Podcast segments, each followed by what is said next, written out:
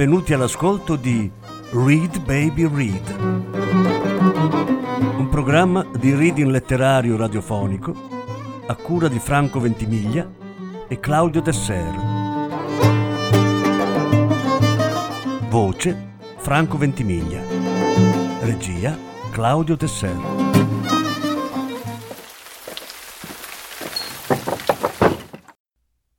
Viola di grado Fuoco al cielo. Undicesima parte.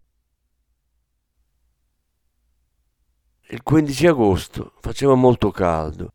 Tutti i bambini uscirono di casa come puledri impazziti e corsero verso il fiume. Si tuffarono. Urlavano e schizzavano e battevano i piedi in preda a una strana esaltazione come posseduti. I genitori si arresero. Di nuovo il male era diventato normalità. Anche Tamara era lì, si immergeva nel fondo buio e pietroso a occhi spalancati. Emergeva ridendo, agitando le braccia, schermandosi gli occhi brucianti con la mano, piena di quella libertà che si ha da bambini, prima che la mente si riempia di muri. Cadeva il sole, versava un buio rossastro sulle cose, le braccia pallide e il campo incolto, le sterpaglie rinsecchite. I bambini raccoglievano tesori dal fondale, granelli di terra, frammenti di piante, cose senza nome. Se le tiravano addosso finché non avevano le dita rugose e i capogiri. La madre di Tamara guardava dalla finestra, vestita di grigio, lavorava a maglia. Non era brava, faceva maglioncini troppo piccoli e poi li buttava via sollevava gli occhi stanchi e rugosi verso sua figlia nel fiume e non diceva nulla.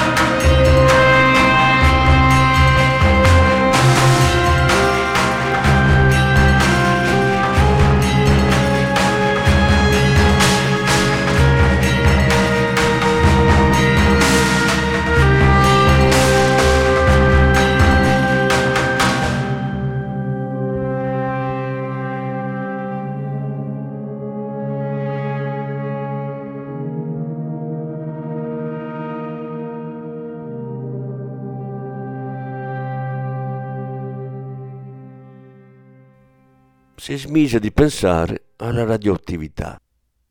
Musliumovo, come quasi tutti i villaggi attorno al complesso di Mayak, era un villaggio agricolo. Da più di 300 anni si sosteneva con le fattorie. Nessuno conosceva altri modi per tirare avanti. Così continuarono a pescare, ad allevare mucche ossute e malaticce, a portarle a bere al fiume contaminato.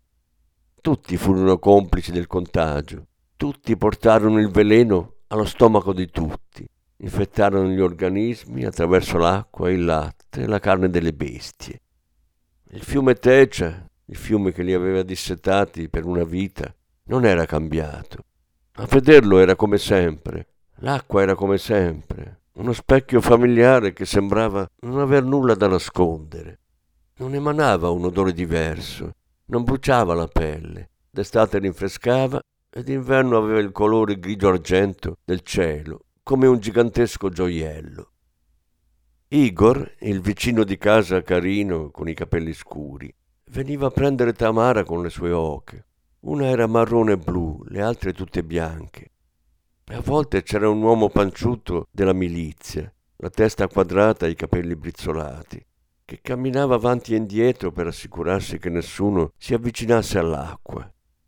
Loro aspettavano che se ne andasse, nascosti tra i cespugli ingialliti, ridacchiando, immersi nell'odore rancido del fiume. Era un gioco, solo un gioco, la vita e la morte mescolati.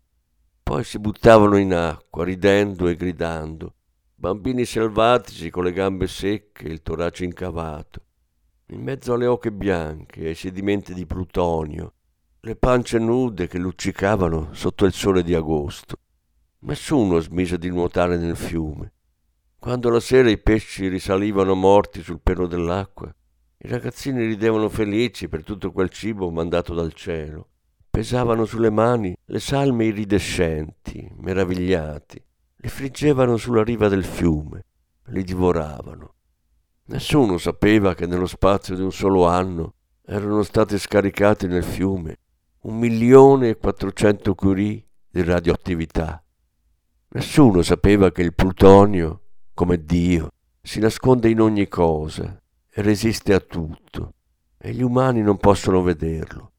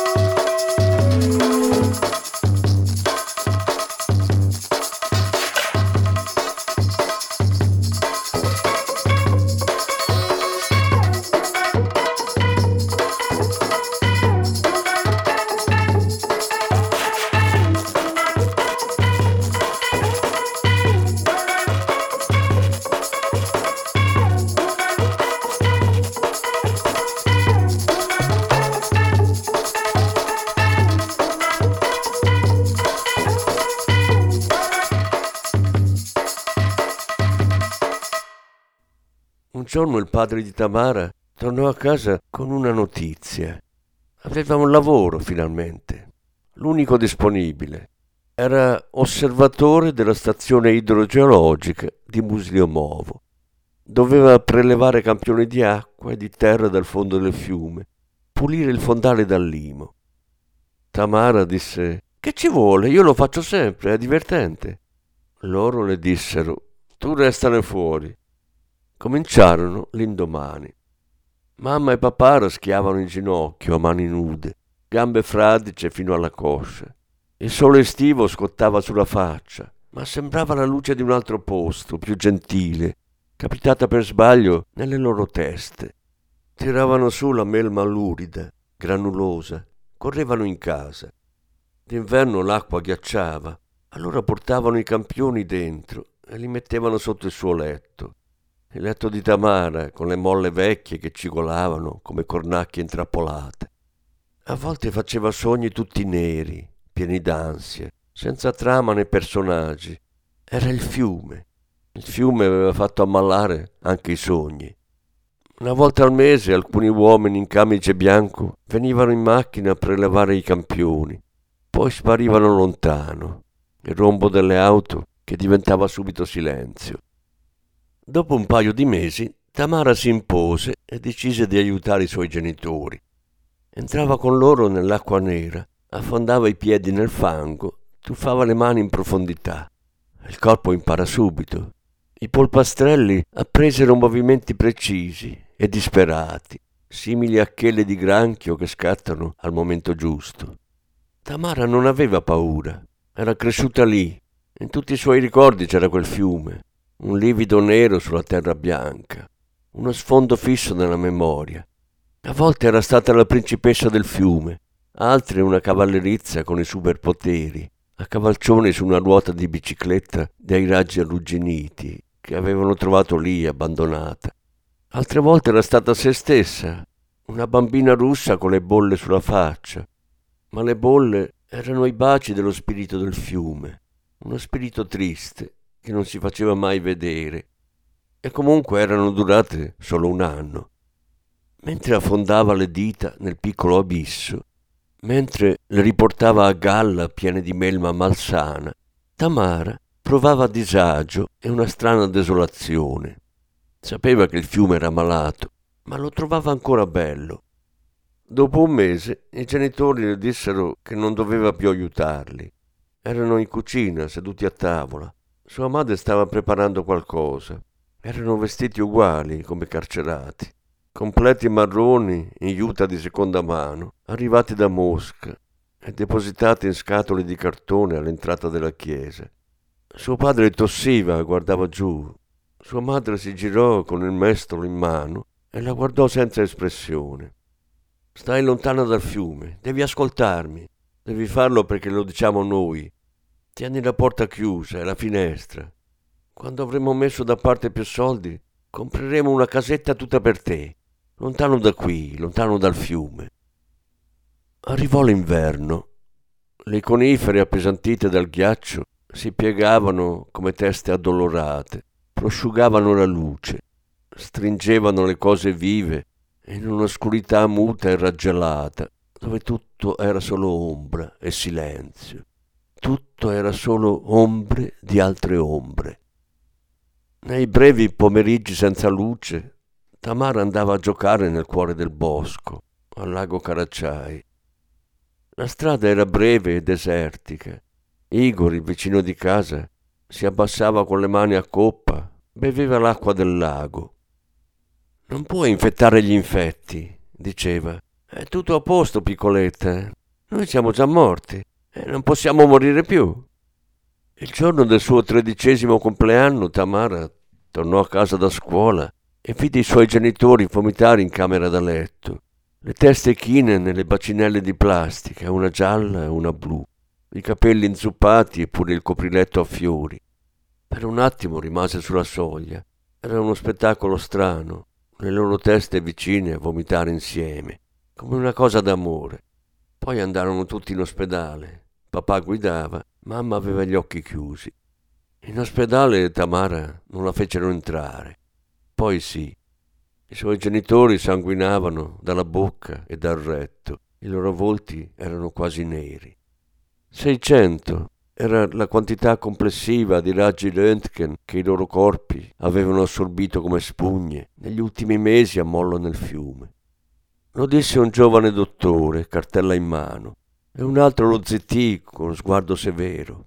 È piccola, tanto non capisce niente, si giustificò il primo dottore.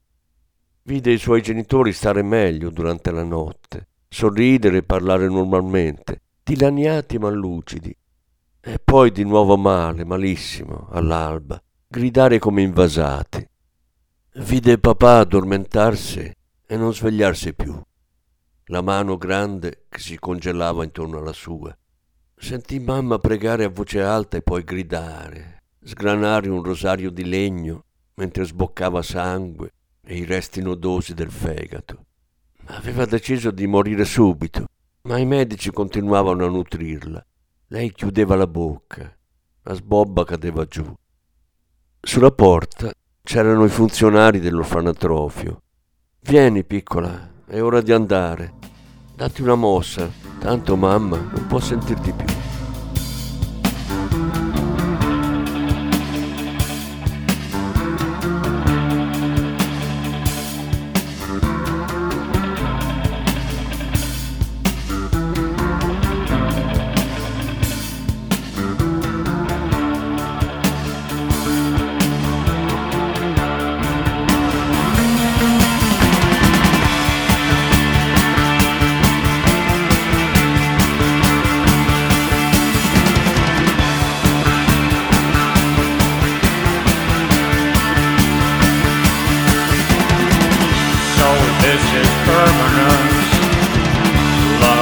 should cry.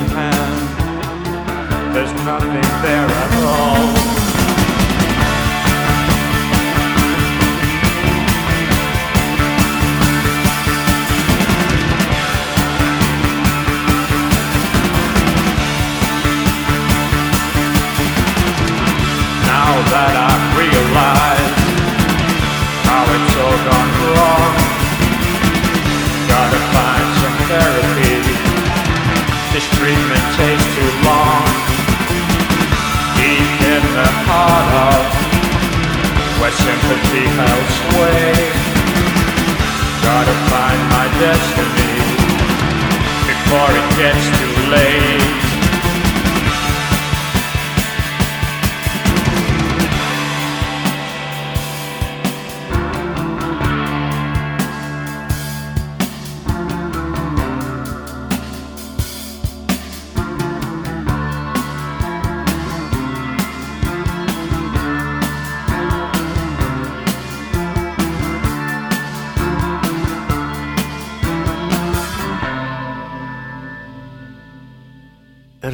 Passate settimane e il suo bambino era ancora dentro di lei.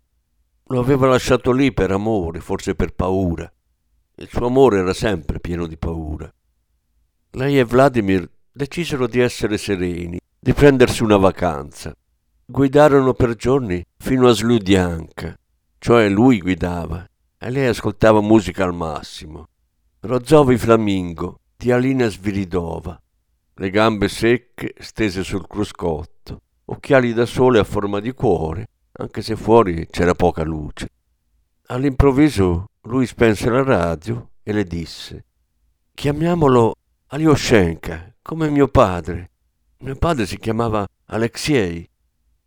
Lo disse con voce nuda e gioiosa, come un ragazzino. Così lei dovette rispondere Va bene, amore. Il sole era basso incavato nei monti. Le catene degli pneumatici spezzavano la neve. Lei gli diede un bacio umido e lunghissimo, labbra e lingua, occhi socchiusi. Ma nel frattempo faceva il conto, il conto dei bambini nati male. La figlia di Zoya, la sarta, venuta al mondo con il cuore lento e la vagina chiusa come un sacco. Zoya ogni giorno la teneva ferma come un uccello spaventato, tende chiuse. Le tirava fuori l'urina premendole l'addome con le mani. Poi il figlio di Andrei, il suo collega, che insegnava storia. Aveva problemi al sistema nervoso e bubboni sulla faccia. La luce del sole gli faceva male. Non andava a scuola. Cresceva in una stanza senza finestre. Poi quell'altro, con lo stomaco a pezzi, come si chiamava? E la bambina bruna, con le gambe rattrappite, allergica a tutto. Vladimir guidava e parlava di famiglie, bambini, vacanze. Non importa, tanto lei aveva smesso da un pezzo di sintonizzarsi con la sua speranza. Fuori scorreva il paesaggio tutto uguale, tutto bianco, una bolla di cielo e terra mescolati.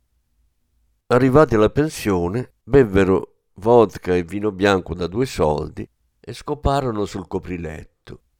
Mentre lui la montava sentirono uno scricchiolio. Gli occhiali da sole di plastica si erano spezzati. Si addormentarono. Alle due di notte lei si svegliò nel panico, sentendo un rumore fuori. Ma era solo un'auto, qualcuno che tornava a casa. Lo svegliò e lui la prese tra le braccia, le disse Va tutto bene. La teneva stretta come una bambola costosa. Avevano gli occhi chiusi. Lui disse ti amo e lei ebbe paura. Cercò di staccarsi dalla presa, ma lui la teneva ferma. Lei disse lasciami e lui la lasciò, sorridendo, continuando a guardarla. Il lenzuolo bianco li copriva fino al mento. La paura cresceva e i brividi freddi e caldi. Lei capì che lui l'avrebbe amata, che l'amava per quello che era. Ma quanto marcio doveva essere uno per amare una come lei, una brava solo a scopare, un ex insegnante decente, né brutta né bella, con il buio nella testa. Lui disse, hai sentito o no? Ho detto che ti amo.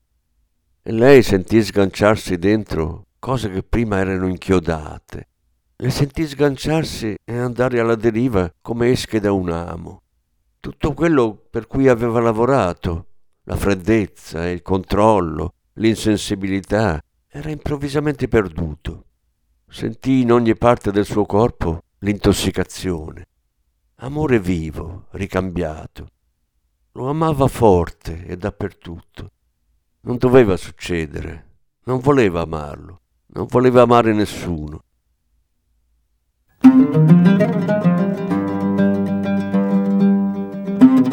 Avete ascoltato Read Baby Read, un programma di reading letterario radiofonico a cura di Franco Ventimiglia e Claudio Tesser.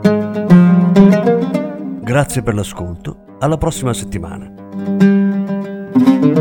La successiva parte sarà trasmessa la prossima settimana.